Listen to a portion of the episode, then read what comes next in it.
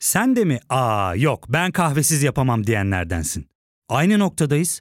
İlk ve tek kahve üyelik uygulaması Frink'le tanış. Hem bütçeni koru hem de hiç bitmeyen kahvenin tadını çıkar. Yakınlarından terapinin onlara ne kadar iyi geldiğini dinlesen de kendin için bir şeylere başlamak zor geliyor olabilir. Ya da sevdiklerine yardım etmeye istekliyken kendi ihtiyaçlarını görebilmek. Heywell, uzman psikologlarıyla kendi ihtiyaçlarını bulmanda sana destek olacak. Terapi yolculuğuna başlamak için detaylı bilgi bölümün açıklamalarında. Amerika Birleşik Devletleri'nde başlayan ve sinema ve televizyon dünyasını sarsan Me Too hareketi Türkiye'de sıçrar mı? Sıçrarsa kimler konuşur, kimlerin koltuğu sarsılır merak konusuydu. Me Too hareketi sosyal medya üzerinden edebiyat dünyasında başladı. Nasıl başladı, ne oldu? Trend Topic'in altmışıncı bölümüne hoş geldiniz. Ben Nevşin Mengü.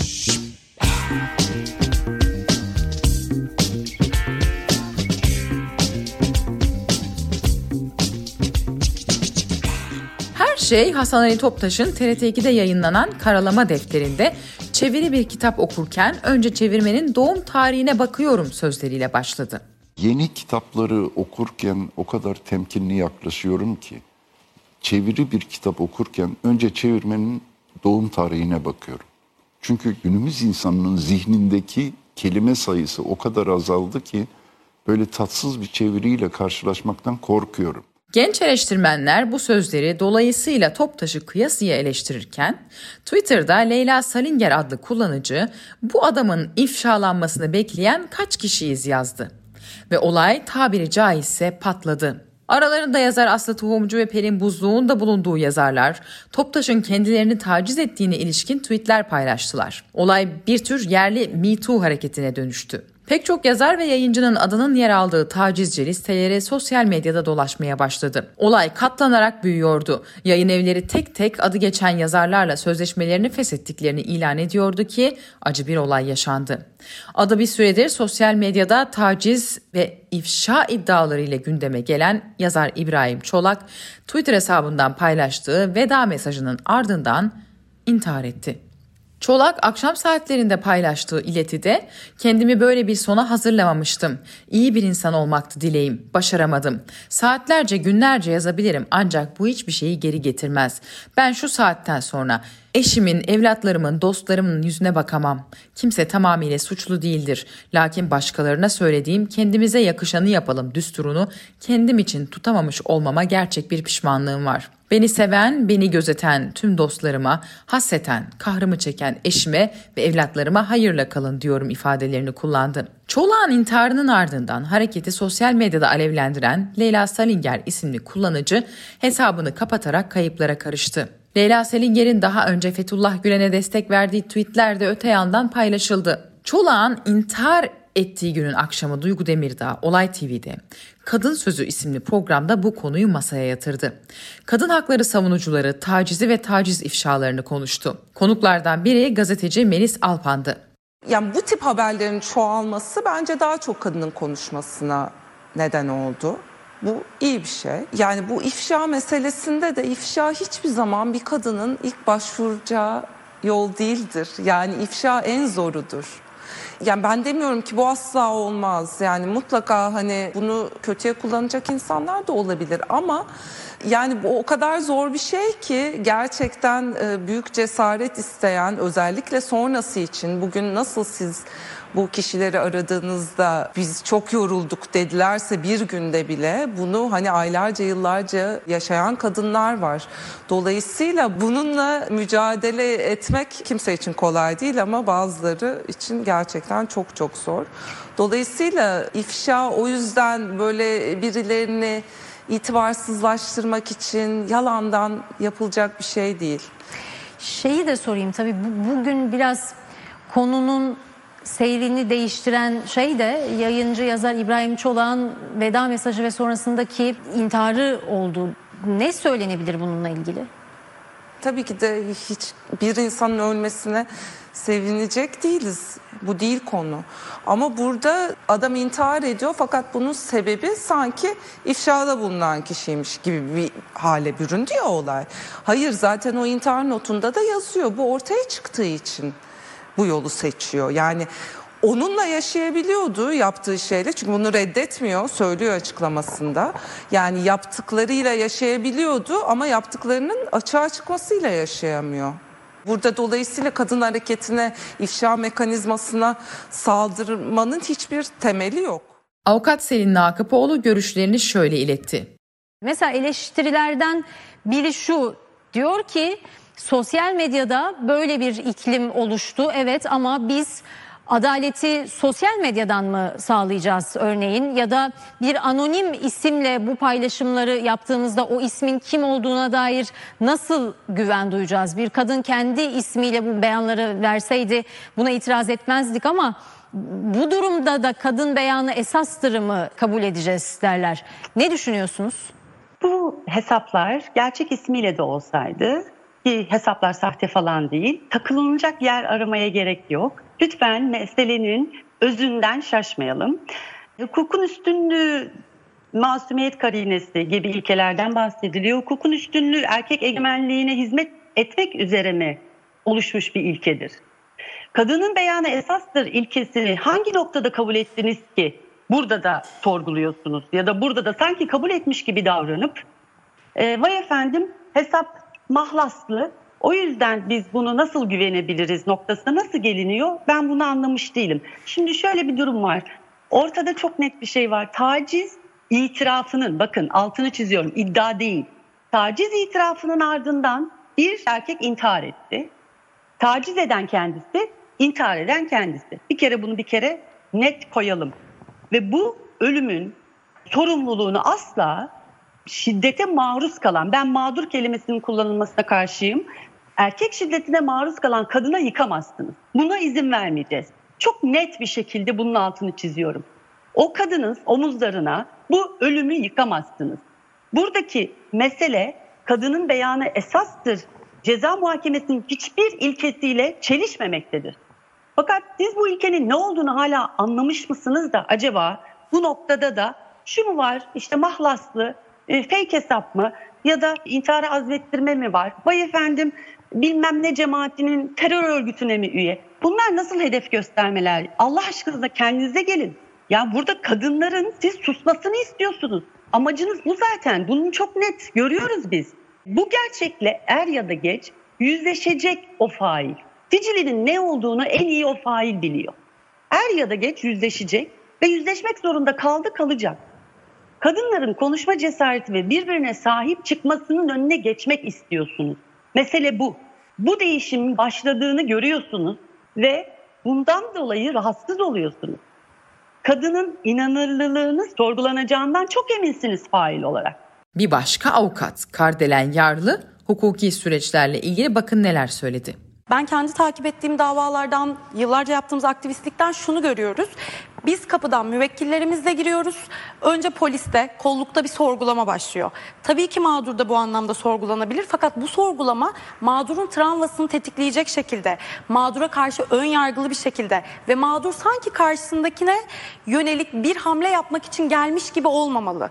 Yani bir insan gelip şunu söylediğinde, benim malım çalındı ve mağdur oldum dediğinde, biz mağduru o kadar sorgulamıyoruz. Sen yalan mı söylüyorsun, söylemiyorsun dediğinde, fakat bir kadın ben cinsel şiddete uğradım, tacize ya da cinsel saldırıya uğradım deyip geldiğinde diyoruz ki ya dur bakalım ya, gerçekten uğradın mı? Yanlış anlamış olmayasın. Belki isteyerek Emin yaptın. Misin? Emin misin? Belki aranız bozuldu. Sonra sen geldin çamur atıyorsun. Aa, senin boşanma davan varmış. Belki de sen delil yaratmaya çalışıyorsun. Savcılık makamını mı kullanıyorsun? Şimdi böyle mağdurlara yaklaştığımız zaman haliyle mağdurlar ne yapıyor? Şunu diyor. Ya bu erkek yargı. Ataerkil yargı. Şimdi biz hakimlere, savcılara, avukatlara baktığımız zaman herkese eşitlikçi, herkesi toplumsal cinsiyet duyarlılığına ilişkin hassas davranan insanlar olarak görmüyoruz. Bu mağdurlar kollukta zedeleniyor, savcılıkta zedeleniyor, mahkeme kapısında zedeleniyor ve birçoğu beraatle sonuçlandığı için davaların birçoğu, en azından yarısı, çünkü somut bir delil yok, sadece mağdurun beyanı var. En nihayetinde ne yazık ki rüzgar değişmeye başladı, bunu çok açık ve net söyleyebilirim. Yani bundan dört beş yıl önce Yargıtay kararlarında biz mağdurun beyanının daha esas alındığını görürken mahkumiyete ilişkin olarak Şu an biz şunu görüyoruz. Mağdur en başından itibaren istikrarlı beyan vermiş olsa dahi diyor ki mesela mağdur kadın yetişkin, mağdur isteyerek evine gitmiş. Daha önce aralarında sevgililik varmış. Gittiği saat birazcık geç bir saat, alkol almışlar. O zaman bunlar büyük ihtimalle isteyerek birlikte olmuş olabilirler. Burada aslında zımni, yani kapalı, üstü örtülü bir rızadan bahsederiz. Cinsel ilişkiye dair başka da somut veri yok. Ben mecburen beraat vermek zorundayım. Şimdi böyle dosyalar dönmeye başlayınca ben kamera kaydı sunamazsam, tanık sunamazsam, eğer uğradığım da nitelikli bir cinsel şiddet değilse, yani bedenimde de bir etkisi kalmadıysa, sözel bir cinsel şiddete maruz kaldıysam, haliyle o mahkemede ben bunu nasıl ispatlayacağım? Ayşe Arman on bir Aralık tarihinde internet sitesine konuyla ilgili şöyle yazmış. Mutlaka biliyorsunuzdur, edebiyat dünyasında bugüne kadar görülmemiş bir Me Too hareketi başlatıldı. Kadınlar birlik oldu. Erkek yazarların tacizine ve cinsel saldırılarına maruz kalmış kadınlar artık saklamıyor, gizlemiyor, konuşuyor. Helal olsun onlara. Susmayan, artık yeter diyen kadınlara şapka çıkarıyorum. Her şey Leyla isimli kullanıcının paylaştığı bir tweetle başladı. Bu adamın heyecanla ifşalanmasını bekleyen kaç kişiyiz? Tweet buydu. Sözü edilen, Türk edebiyatının en büyük yazarlarından biri olarak kabul edilen Hasan Ali Toptaş olunca iş bir anda büyüdü. Ümit Ünal tarafından filme de çekilen Gölgesizler, Heba, Kuşlar, Yasına Gider gibi pek çok kitabın yazarı imza günlerinde önünde uzun sıraların oluştuğu Hasan Ali Toptaş. Ardından Pelin Buzlu, Leyla isimli kullanıcıyı destekleyen tweetiyle işin aslında sanılandan çok daha büyük olduğu ortaya çıktı. En son iki bin on yedi senesinde Sait Faik hikaye armağanına layık görülen Buzluk'ta zamanında Toptaş'ın tacizine uğradığını söyledi. Ve bunlar birden Türkiye edebiyat dünyasında bir Me Too hareketini yarattı. Derken bu ifşalar çığ gibi büyüdü. Yaklaşık yirmi kadın daha mağdurdu. Ki bunlar ortaya çıkanlar. Bir de ortaya çıkmayanları düşünün. Bu sırada Ali Lider'in kendince ironik bir tweet'i çokça eleştirildi. Toptaş'ı savunan Lider mesajında Hasan Ali Toptaş'ın bile linç edildiği bu Twitter çukurunda elbet bizim belamızı zikerler. Burası Twitter. Her ünlü, yarı ünlü, mahalli ünü linci tadacaktır. O yüzden direnmeyelim, zevk almaya bakalım yazdı. Tek kelimeyle korkunç. İş bununla da kalmadı. Bu kez sevilen bir diğer edebiyatçı Aslı Tohumcu'dan Bora Abdo tarafından uğradığı tacizin ifşası geldi. Nermin Yıldırım'ın da Aslı Tohumcu'yu destekleyen mesajıyla olay bir anda daha çok kitleye ulaştı. Ve ardından Hüseyin Kıran ifşaları. Hüseyin Kıran suçlamaları kabul etmiyor. Şair Şükrü Erbaş derken çığ gibi büyüyen bir hareket başlattı kadınlar. sekiz Mart kadın yürüyüşünden bir pankart bu hareketin sesine dönüştü. Uykuların kaçsın, ben ne zaman ifşa edileceğim diye. Toptaş'tan özrü kabahatinden büyük bir yanıt geldi. İnsan eril failliğin ne olduğunu anlayana kadar, karşı tarafta ne büyük yaralar açtığını bilmeden, fark etmeden, düşünmeden hatalar yapabiliyor. Failliğin ne olduğunu bugün kadınlardan öğreniyoruz. Bilmeden, farkında olmadan yaptığım davranışlar nedeniyle kırdığım, üzdüğüm, yaraladığım bütün insanlardan samimiyetle özür diliyorum. Hasan Ali Toptaş'ın yazdığı sosyal medyadaki bu yazı, eril faillik kavramı üzerinden çokça paylaşıldı ve tartışıldı. Şimdi bir başka yazar Elçin Poyrazlar'ın konuyla ilgili yazısına yer verelim. Kurban olma konumu, suçlanma, aşağılanma, giydiği giysi ya da bulunduğu mekan yüzünden tacize hak ettiği saldırılarına maruz kalacağını bile bile suskunluğunu nasıl bozmalı? Ona saldıran erkek utancını ve suçluluk duygusunu kadına yükleyip parlak başarısıyla gerinirken sadece izlemeli ve çok da abartmamalı mı? Edebiyat, sinema, medya, akademi, tıp, hukuk, siyaset, her alanda erkek tanrıları çamurdan yaratıp tapınan erkeklerin yaptığı her türlü insani suçtan ve zaaftan onları muaf mı tutmalı? Yoksa olur böyle hatalar, bir eril faillik yapmış deyip geçmeli mi? Sustukça küçülmeli, sustukça kendini eritmeli, sustukça azalmalı mı kadın? Doğru. Bu topraklarda az kadın makbuldür. Az görünen, az konuşan, az ağlayan, az çalışan, az gezen, az var olan kadın münasiptir. Az kadınla çoğalır erkekler. Az kadın o dev erklerini taşımak için ideal ölçüdür. Peki erkek tanrıların azalı müritleri bir kadının erkek tacizini kaç kere yaşadığını bilebilir mi? Her sokağa çıktığında arkasına bakmak zorunda kalışını, bir erkekten davet aldığında yalnız kalmamak için uğraşmasını, patronuysa anlamazlığa gelmesini, dilini tutmasını, kendini banyoya kapatıp tacizcisinden özür dilemesini, kaçmak için pencereden atlamayı düşünmesini, bunları bilebilir misiniz? Pek çok çok sonra zayıf bir kadın sesi tacizcisini tedirgin parmağıyla ifşa ettiğinde o sesin ona verdiği temiz nefesi. Biz o tedirgin sesi çok iyi tanıdığımız için ona inanırız. Siz ise ilk ifşada acaba yalan mı söylüyor diye önce kadından kuşku duyarsınız. Flörtle tacizi karıştırmayalım dersiniz. Kanıt gösterin, açıklamak için neden bu kadar beklemiş diye tepinirsiniz. Biz beklemedik. Bunları duymaya geç kalan sizin kulaklarınız. Biz her gün o ağır yaranın altında nefessiz kalırken siz erkek tanrılarınızı yaldıza boyamakla meşguldünüz. Kadınlar ödeyecekleri bedellere, titreyen ellerine, zincirlerine rağmen o sesin peşinden gitti. Erkek tanrılarınızdan ve sizden yaralarımızı sarmanızı beklemiyoruz. İlk çığlık atıldı. O çığlığın yarattığı çatlağın ışığına tutunacağız. Güçlü bir yazı. Kısa bir ara veriyoruz. Ardından Hasan Ali Toptaş'ın Milliyet'e verdiği röportaja bakacağız. Ya fark ettin mi? Biz en çok kahveye para harcıyoruz. Yok abi, bundan sonra günde bir. Aa, sen Frink kullanmıyor musun? Nasıl yani? Yani kahvenden kısmına gerek yok. Frink'e üye olursan aylık sadece bin iki yüz TL'ye istediğin çeşit kahveyi istediğin kadar içebilirsin. Günlük kırk TL'ye sınırsız kahve mi yani? Çok iyiymiş. Aynen. Hatta şu anda iki yüz TL'lik bir indirim kodu da var. E hadi hemen indirip üye ol da bu fırsatı kaçırma. Terapiye başlamak, içinden çıkamadığın döngüleri kırmak, bazı yanlış bulduğun kararlarını değiştirmek ve kendinle beraber daha huzurlu bir yaşam inşa etmek için atabileceğin en değerli adımlardan biri.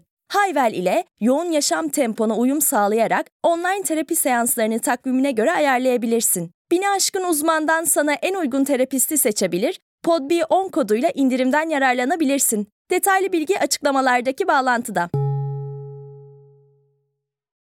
Tekrar hoş geldiniz. Kaldığımız yerden devam edelim. Hasan Ali Toptaş önce sosyal medya hesabından yazdığı özür yazısını kaldırdı. Sonra da Milliyet gazetesine bir röportaj verdi. Milliyet gazetesine verdiği röportajda hakkında söylenenleri ifşa değil, iddia olarak gördüğünü söyledi. Röportajdan bir kısım aktarıyorum. Leyla Salinger kimdir bilmiyorum. Adı gerçek adı mıdır onu da bilmiyorum. Pelin Buzlu'yu tanıyorum. Yıllar önce Ankara'da dört yazar arkadaşımla bir söyleşi yapmıştık. Orada tanıdım. Kocasıyla birlikte gelmişlerdi. Kendisi benim onları eşiyle birlikte evime davet ettiğimi söylüyor. Bu ayrıntıyı hatırlamıyorum, etmişimdir belki. Sonra bir gün Pelin Buzluk evime geldi. Fakat onun anlattığı şeyler asla ve asla yaşanmadı. Ben saldırmışım da o banyoya kaçmış ve kapıyı kilitlemiş. Tümüyle yalan. Bir kere ev dubleks bir ev. Ve banyo üst katta, üst katta kullanılmıyor. Dün akşam eşimle de bu konuyu konuşurken bir ayrıntıyı hatırladık. O evde hiçbir kapıda anahtar yoktu ki nasıl kilitlemiş? Allah aşkına olabilir mi böyle bir şey? Hadi diyelim oldu. Peki benim evime gelip gidişinden epeyce bir süre sonra, neredeyse bir yıl sonra yayımlanan Kolları Ölü Açıklığında adlı kitabındaki öykülerden birini bana niye ithaf ediyor? Neden öykünün başına Hasan Ali Toptaş sevgisiyle ibaresini koyuyor? Taciz ettimse, cinsel saldırıda bulundumsa benden nefret etmesi gerekmez miydi? Tabii savcı bunu da sorar elbet. Hanımefendi bu nasıl iştir der. Fakat sosyal medya adı verilen mecrada kimsenin dikkatini çekmez belki böyle bir ayrıntı. Bir ya da iki kişi bulur yazar. Ki bir kullanıcı bir yerde sormuş zaten, cinsel saldırıya uğradıktan epey sonra öykünüzü neden Hasan Ali Toptaş'a ithaf ettiniz demiş. Şunu bir kere daha belirteyim, ben cinsel saldırıda bulunmadım. O banyoya kendini kilitlemedi. Bunların hepsi hikaye. Oturduk sohbet ettik. Varlık Yayınlarından ilk kitabı çıkmıştı. İkinci dosyasını yayımlayacak yayın evi arıyordu. Dosyayı okuttu bana. Daha sonra ben de Can Yayınlarındaki arkadaşım Faruk Duman'ı aradım. İlgilenmelerini söyledim. Kitabını yayımladılar. Sonra bir kitabını daha yayımladılar. Bana ithaf edilen öykü sözünü ettiğim kitapta yer alıyor. Evime geldiği gün onun dediği olay yaşansa bana onca zaman sonra niye öyküsünü ithaf etsin? İnsanların bunu düşünmesini isterim. Sosyal medyadaki birçok şey gibi maalesef yaptığım açıklamada yanlış anlaşıldı. Orada ben tamam suçlamaları kabul ediyorum, özür dilerim demedim. Geçmişte fark etmeden, bilmeden, düşünmeden yaptığım bazı hareketlerim, bazı sözlerim yanlış anlaşıldı da birilerini incittiyse, birilerini üzdüyse ya da yaraladıysa bu insanlardan özür dilerim demeye çalıştım. Bu o kişileri kırmış, incitmişse özür dilerim. Bunu söylüyorum. Toptaş kendini savunurken Milliyet muhabiri, suçlamaları kabul etmiyorsunuz ama bir anda yirmi kadın birden taciz iddiasında bulundu. Bu durumu nasıl açıklıyorsunuz diye soruyor. Toptaş şöyle yanıtlıyor. yirmi kadın yok. Kim saymış bunları bilmiyorum. Hepsi hakikaten kadın mı? İsimleri, cisimleri ne? Bunları da bilmiyorum. Sadece içlerinden birinin iddiasından haberdarım. O iddiada yalan. Öyle bir şey yaşanmadı. Dediğim gibi ötekilerin isimlerini bilmiyoruz. Yazılanların hepsini okumadım. Ama mesela içlerinden biri Gebze'deki imza gününde kitap imzalatırken beni eliyle taciz etti. Şurama dokundu, buramı avuçladı mealinde bir şey yazmış. Oysa ben Gebze'de hiç kitap imzalamadım. Hiç gitmediğim bir yerde böyle bir şey nasıl olmuş? Er insaf. Bazı suçlamalar da ben de duydum, arkadaşım anlattı. Arkadaşımın arkadaşına da şeklinde uzayıp gidiyor. İnanılır gibi değil ama şunu bilsinler. Ben edebiyatımı sosyal medya faşizmine kurban etmeye çalışan herkesle hukuk önünde hesaplaşacağım. Tüm bunlar yaşanırken kadının beyanı esastır meselesi bir kez daha gündeme geldi. Sosyal medyada kimileri kadının beyanı esastır ilkesini eleştirirken kadın hakları savunucuları kadının beyanı esastır demek kadınlar ortaya ne iddia atarsa atsın bu kabul edilir anlamına gelmiyor. Kadının beyanı esastır ilkesi şu demek. Yani kadın bir suçlamada bulunduğu zaman bu ciddiye alınacak ve otomatik olarak bir soruşturma başlatılacak. Hukukçular bunun altını çiziyor. Hasan Ali Toptaş Milliyet gazetesine konuyla ilgili şöyle demiş. Kadının beyanını esas almanın bu ülkede nelere yol açtığını da gördük. Ama ben suçlu değilim. Sonuna kadar suçsuz olduğumu savunacağım. Gerçek mahkemelerde ve hukuk önünde kadının beyanı esastır ama bu iddiaların ciddi bir şekilde incelenmesi gerek. Öbür türlü çamurat izi kalsına dönüyor. Me Too hareketini tetikleyen olaylar patlamadan önce gazeteciler aylarca, senelerce araştırdılar. Tek telefonla sadece iddiaların üzerine atlayarak değil, masumiyet karinesi diye bir şey var. Detaylı bir şekilde incelenmeden, araştırılmadan iftira atılması da yer alıyor. Tacizle suçlanan bir başka isim yönetmen Biray Dalkıran. Dalkıran eşiyle karşılıklı bir YouTube videosu çekti ve hakkındaki iddialarla ilgili konuştu. Derya Aydoğan Çetin adında bir bayan demiş ki, lise öğrencisiyken yönetmen Biray Dalkıran tarafından cinsel tacize uğradım. Çok utanmıştım. Yıllar sonra bir arkadaşımı daha taciz ettiğini öğrendiğimde sinirden kulaklarım yanmıştı. Açıklama zamanı meğer şimdiymiş. Çok güzel. Ben bu arkadaşı hatırlıyorum. Derya Aydoğan Çetin'i. Plato filmde yapıyordu. Ben o evin arkasında, Plato filmin arkasındaki yokuşta kalıyordum. Ben o eve iki bin dokuzda taşındım. Bu kızın hikayesine baktım. seksen altıda. iki bin dokuzda olduğuna göre o zaman da demişti. yirmi üç yirmi dört yaşında bir kızcağız. Plato filmde asistandı. Ben oraya girip çıkarken, muhabbet ederken bir medyeler vesaireler güzel oldu. E zaten ben de hani eve gidiyordum. Yalan söylemeyeyim. Ben çok rahat büyüdüm. Hani rahat derken on sekiz yaşında kızlardan gayet güzel mesajlar atıyordum. Hani cinsel olarak Türkiye'nin şartlarından öte rahatlıkta yaşadım. Öyle geliştim. Yabancılarla çok arkadaşlarım vardı ve rahat bir dünya görüşü benimsedim. Ve arkadaşlarımı da bu çevreden yaptım çünkü kısıtlanmayı sevmiyordum. Neyse. Bu kızcağız geldi yirmi bir yirmi iki yaşında, zaten flört göz bir şekilde konuştum. Gayet güzel. Ben eve gittiğimi söyledim. Eve geldi. Ve ben bayanlarda yani iki türlü bir şey var. Yaklaşım. Ulan nasıl yaklaşırsın bir bayana? Aa, telgraf atarsın. Merhabalar. Ritmik hareketlerle sevişebilir miyiz? Saçma, telgraf atmazsın. Ne yaparsın abi? Yaklaşırsın, bakarsın. Hani bir şeyini alırsın. Çünkü o eve geldiysen, bir şeyler yaşıyorsan, bilmem ne yaptıysan erkeğin bir denemesi gerekiyor. Çünkü denemediğim zaman ben şunun mesajı almışlığım da var on sekiz yaşında. Ne biçim erkeksin, yanına oturdum, hiçbir şey yapmadım. Bu kızların harbiden ne isteyip ne istemediği konusunda zerre fikrim yok. Ama neyse, konuyu toplayalım. Geldi, eyvallah, biz böyle bir şey girişimi yaptık. Abla, ondan sonra beraber indik, yürüdük. Orada hiçbir sorun olmadı. Kendini duvardan duvara attığını görmedim. Giderken de oldu. Arkasından mesaj da attı bu. Ama şöyle, ben bir kural koydum hayatımda, köşe kuralları. Benim hayatımı on dokuz yirmi yaşında ben yönetmenliği kafaya koyduğumda, saplantı halime getirdiğimde şunu fark ettim. Bu meslekle beraber gereğinden fazla bir şekilde dünyanın en yakışıklı herifi değilim. Bir kadın hücumuna uğrayacağım. Ve bu çok güzel. Ama köşeler koyarsam başım belaya girmez, bu hayatı keyifli sürdürürüm dedi. Köşene bir, pısırık olma. İlk hareketi yap. iki, ısrarcı olma. İlk hareket dediği tut, öpçek, kenara duvar değil abi. Hani ki bu iş beraber açık açık konuşmak gerekirse bayanın önderliğinde daha doğru olur. Çünkü tek taraf olmaz bu işte. Ben bu kuralı koydum. Bu ablanın dediği gibi hiç bu olaylar falan arkasından duvarlara atmadı kendini, polislere yapmadı. Ondan sonra yazdığı şey on sekiz yıl içinde tuttum bunu.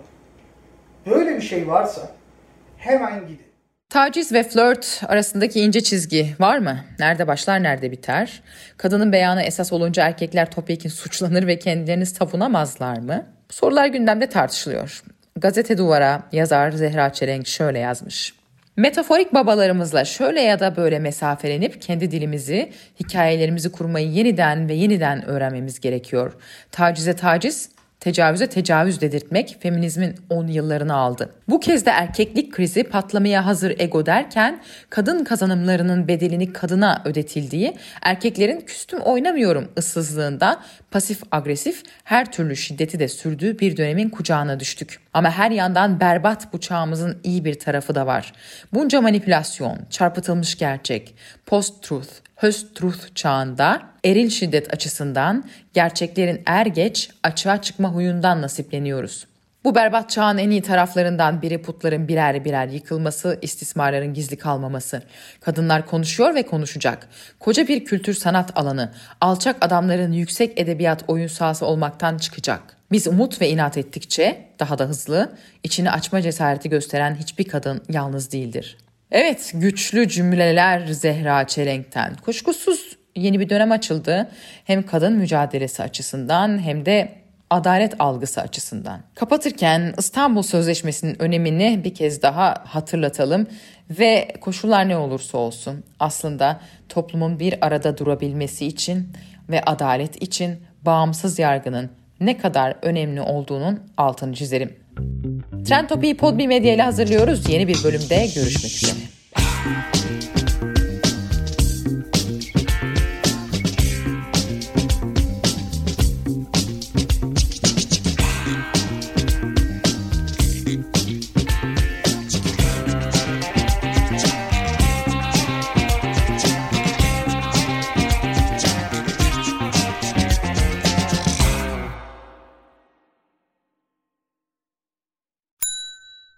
İlk ve tek kahve üyelik uygulaması Frink, kırk altı ildeki beş yüzden fazla noktada seni bekliyor.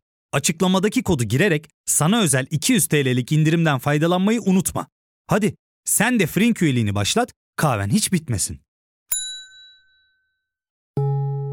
Hem bugününe hem yarınına katacaklarıyla terapi yolculuğuna ve daha iyi hissetmeye bugün Heywell ile başla. Açıklamadaki linkten Heywell'i indir, ücretsiz tanışma görüşmelerinin ardından bütçene uygun seans paketini seç ve terapi yolculuğuna başla.